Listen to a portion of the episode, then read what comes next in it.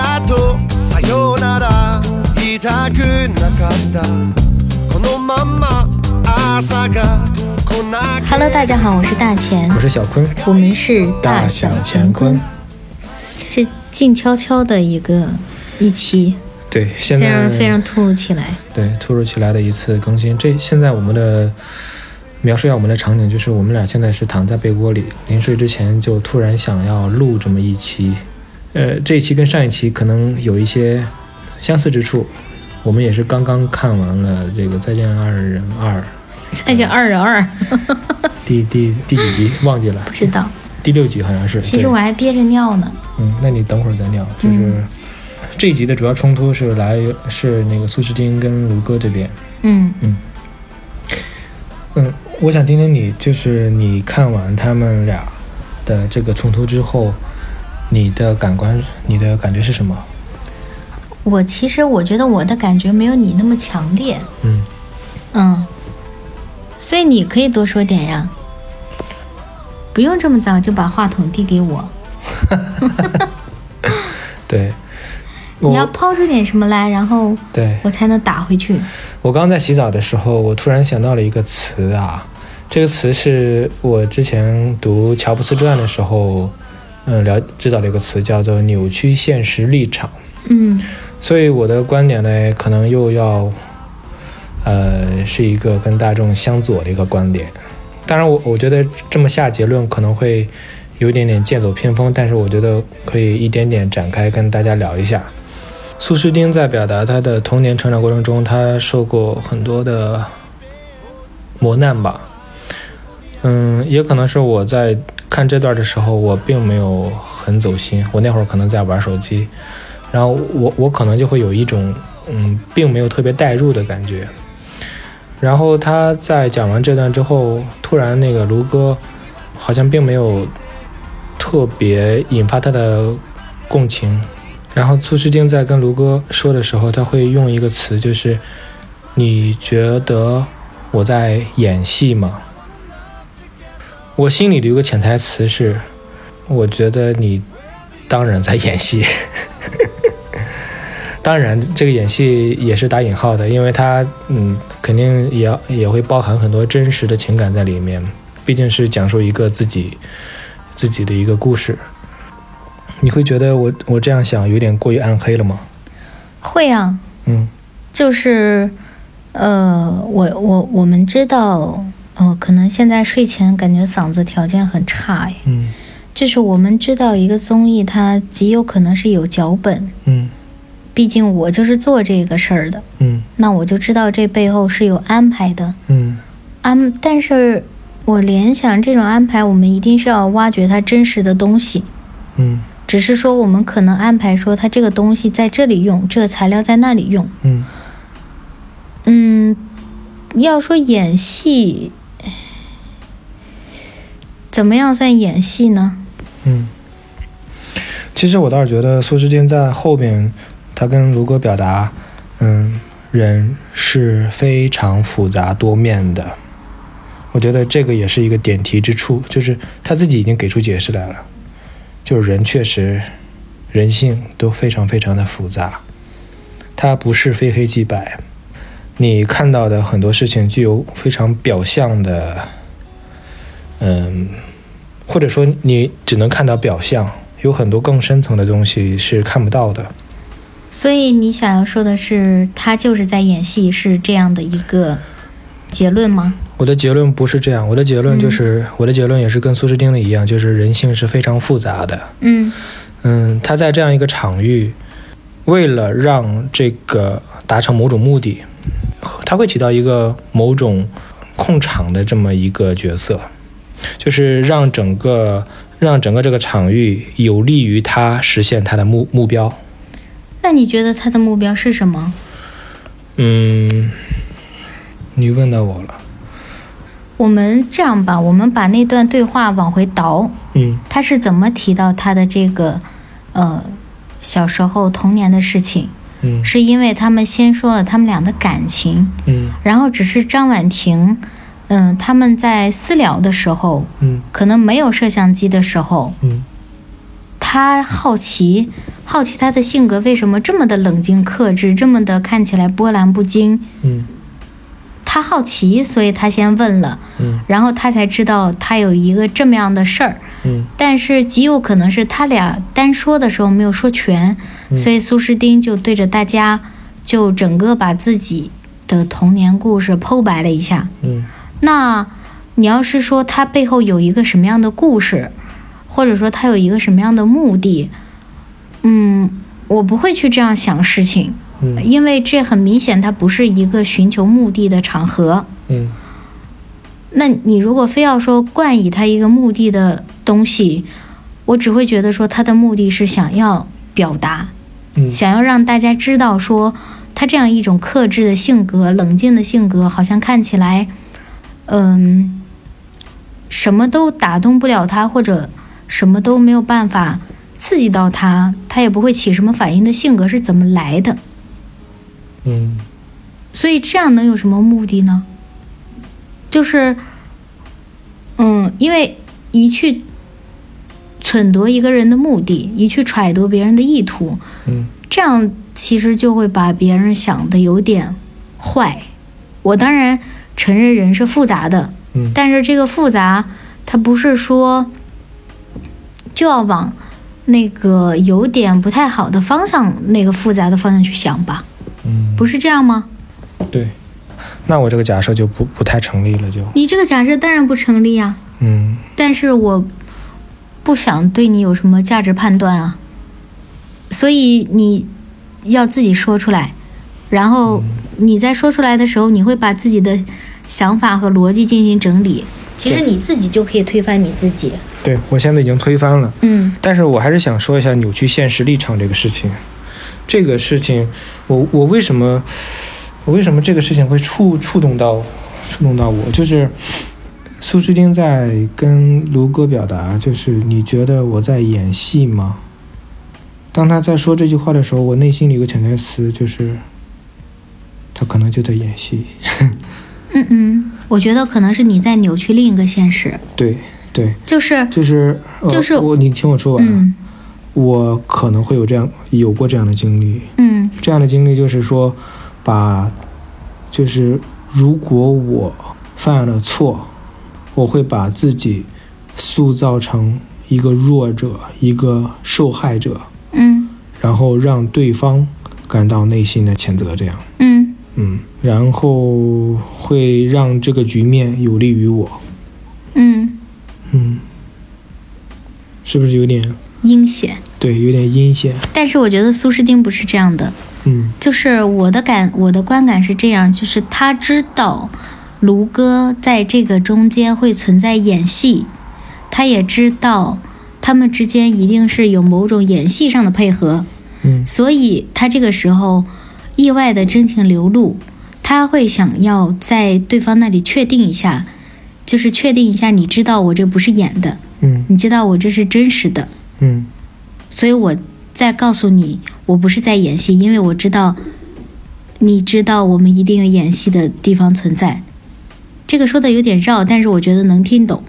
嗯就是恰恰相反，是卢哥在演戏，嗯，对，所以他作为一个真心剖白自己的人，他需要跟他建立一个基线，就是说我没有在演戏，嗯所以我要询问一下，你觉得我在演戏吗？嗯，你这样分析是蛮蛮有道理的。那你你你觉得卢哥他到现在的这些莫名其妙的行为的一个根源是什么？我觉得就是他太把自己当成一个神了，就是当这个神的权力失效以后，他就会感到崩溃。哦，原来 I'm not strong，我一点都不强大，我并不是拯救这样一个堕落天使的一个神，我只是一个脆弱的普通男人而已。就是他不肯面对现实。这就是一个男性角色的失落吧。嗯，他本来以为他是救世主，他本来以为为他发现他并没有把苏诗丁从深渊拉回来，对，他的阳光、他的积极、他的乐观，并没有给给苏诗丁，嗯，带来这些东西。他以为苏诗丁，他心中的苏诗丁的画像是二十岁，苏诗丁自己心中的画像是四十岁。这个光这个事情给他带来极大的震动。我觉得他也是蛮夸张的，也不到四五十岁吧。 对，就是有一种严重的自恋受损，然后自尊心受到了碾压的感觉，就就是也不是碾压，这样怎么形容？不知道怎么形容。对，就是自恋受损吧，我觉得，嗯，嗯，是的，而且其实你不觉得这种时候，嗯、能把自己内心想法表达出来的人，其实是非常的有利的吗？对。那苏诗丁就把自己的内心想法表达出来了，对，而且我我在我在他们俩就是，嗯，沟通的时候发现了一个一个现象，就是好像他们俩的知识结构不太匹配，就是很明显，苏诗丁在知道自己的性格，然后他有去做一些做一些自救的措施，他有学习心理学、哲学相关的一些事情，他有去挖掘原生家庭，挖掘他的人格成因。但是卢哥好像并没有，并没有太在意这些。他卢哥一直天真的以为我是拯救者，我就可以给你带来阳光和和温暖。但是卢哥没有意识到，人性是如此的复杂，如此的深不可测。我觉得他不是没有意识到人性复杂，嗯，就是你任何一个成年人，你进入到了社会了，你都会知道人性是复杂的，他但他身现上实是赤裸的。是，但是他身上带有某种某种天真的东西，某种不愿意去面对复杂的一种东西。某种逃避吧。对，我觉得是不是有另一种可能性是他并没有能力去面对这种复杂性，对，这可能于是也于是转身选择了他所谓的天真呢？对他去相信他愿意相信的东西。这也是我在觉得他跟苏诗丁是在认知结构、知识结构上会有一些差异的原因。我觉得倒也不是认知结构那么简单的事情啦，嗯这个事情也是蛮复杂的，嗯，就是它不是仅仅只是我们看看到的这些这些东西，嗯认知结构可能是一个部分，嗯，那真的是必须得大学教授才能跟大学教授谈恋爱吗？大学教授不能跟公交车售票员吗？我觉得这不是一个问题，我觉得这个问题是两个人愿不愿意站到对方那边嗯去为他想问题，或者说为他去思考、去理解他这个人站在他那儿是怎么去想的，嗯。但是你刚刚那个假设一般情况不太成立。哪种假设？就是一般情况，大学教授还是会找大学教授，他不太会找公交车售票员。嗯，那为什么公主就会爱上穷小子呢？那公主难道不是会找王子吗？嗯，一般情况，公主是只找王子的，找穷小子这种也是个别情况，所以才会被拍成电影。你你你相信某种某种嗯纯真的东西，充满激情的东西，嗯，对不对？嗯，但是在我看来，其实社会它是具有某种嗯相对稳稳固的东西，它处在同一阶级，大概率还是会找同一阶级的。他是医生律师，大概还是会找医生律师；他是白领，大概会找白领；他是工人阶级，大概会找工人阶级。门当户对是大多数。嗯，当然不过这就是一个社会结构问题了，这跟我们嗯、今天要讨论的情感上的问题，嗯，只能算是一个旁枝一出吧。哎，或者你你你认不认同三三观不同是没办法成为伴侣的？比如说，一个教授的三观跟一个公交车售票员的三观，他可可能会不太同一样，三观是哪三观？人生观、世界观、价值观嘛。嗯，三观不同。嗯我觉得三观不同不是什么太大的问题，嗯三观不合可能才是太大的问题。嗯就是你相信是左边的，我相信是右边的，这个可能不大行。嗯但是你相信是左边的，我是左边偏中间一点，但是我可以求同存异，嗯，我们可以寻求我们观念中相同的部分，这种还是可以。嗯所以不同没有什么太大的问题。嗯，那你认为，嗯，政治倾向不同，怎么还扯上政治倾向了对于？Dangerous，对有点危险，但是但是现在发生了很多事件，大家嗯情侣之间肯定也会讨论。我今天其实就就看到我们的一条评论，就他们就说到关于嗯、关于证件的问题，关于一些公共事务的问题，他们俩就是这这对情侣就没办法讨论，感觉就只能避开这这一些，嗯就没得聊，嗯，嗯。然后呢？然后我觉得证件不同，大概率也是不太行。政见不同，那不还是三观的问题吗？对，他政见他不是不同啊，就你举的那个评论，他们是政见不合呀，嗯嗯那就是不合嘛。你不合，你这里不合，那里不合，你时间久了肯定不合呀。嗯嗯。这没这，它只是其中一个方面。你觉得卢哥跟苏诗丁在哪一块儿不合了？性生活不合，啊 这不挺明显吗？嗯，但是但是这个哎不不过多讨论了啊。但人家苏诗丁那个艾薇有问苏诗丁，苏诗丁很明确的说，我这个没问题的，哎呀，这个是一个 passion 的问题，什么 passion，这是一个激情的问题。就如果你的激情烧到一百度，我的激情只有六十度，我当然觉得我的六十度也没有问题。嗯但是你想要的是一百度的呀。嗯，当然，这个不是最大的问题，最大问题是什么？我觉得还是聊不到一块儿。没得聊是吧？就是我说的你听不懂，嗯或者说你以为你懂了，嗯，但实际然后上一直然后都没你懂。你说的我就更不懂了。嗯就是大家就像是在平行世界的交流，嗯，嗯，但是又以为对方是懂了，鸡同鸭讲，对，感觉这样的情况也好好孤独啊。人类就是恒久孤独的呀，人类这种动物，它就是一生都要在跟自己的孤独相伴呀。嗯。你以为两个人在一起的时候不孤独吗？那你最近孤独了吗？我最近孤独，嗯我最近就是没啥太多自己做事的时间，嗯。这个让我有点不那什么。那你在公司的时候，你觉得会孤独吗？啊，公司里面会不会孤独？嗯，我觉得肯定会有这种时刻吧，嗯但是它是一种非常细微的一些情绪的瞬间。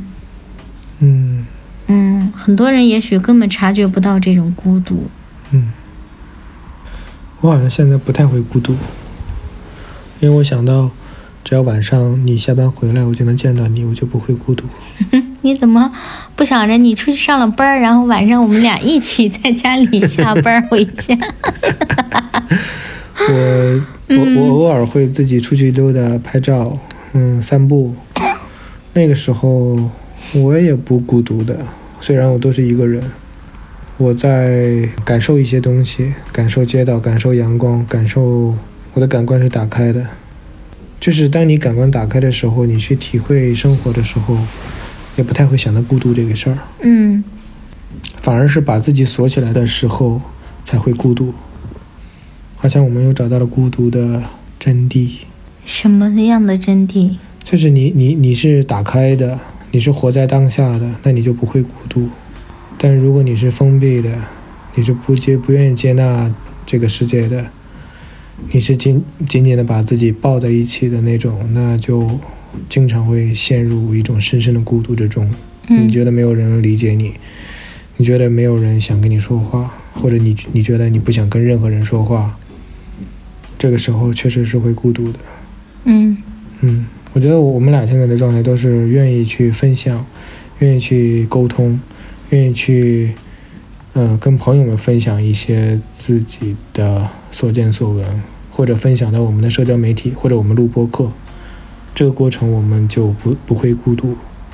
嗯，但是明天我要去团建了，你是不是累了？我要上厕所。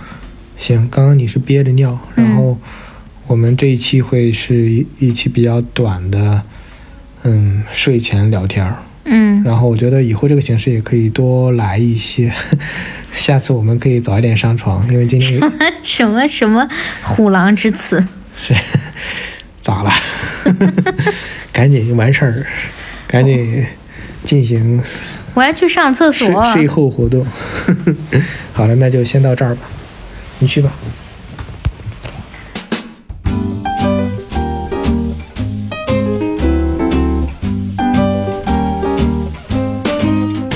La mer qu'on voit danser le long des golfes clairs a des reflets d'argent. La mer des reflets changeants sous la pluie. La mer au ciel d'été confond ses blancs moutons avec les anges si purs, la mer bergère d'azur infinie. Voyez près des étangs ces grands roseaux mouillés. Voyez ces oiseaux blancs et ces maisons rouillées. La mer les a bercés le long des golfes clairs et d'une chanson d'amour. La mer a bercé mon cœur pour la vie.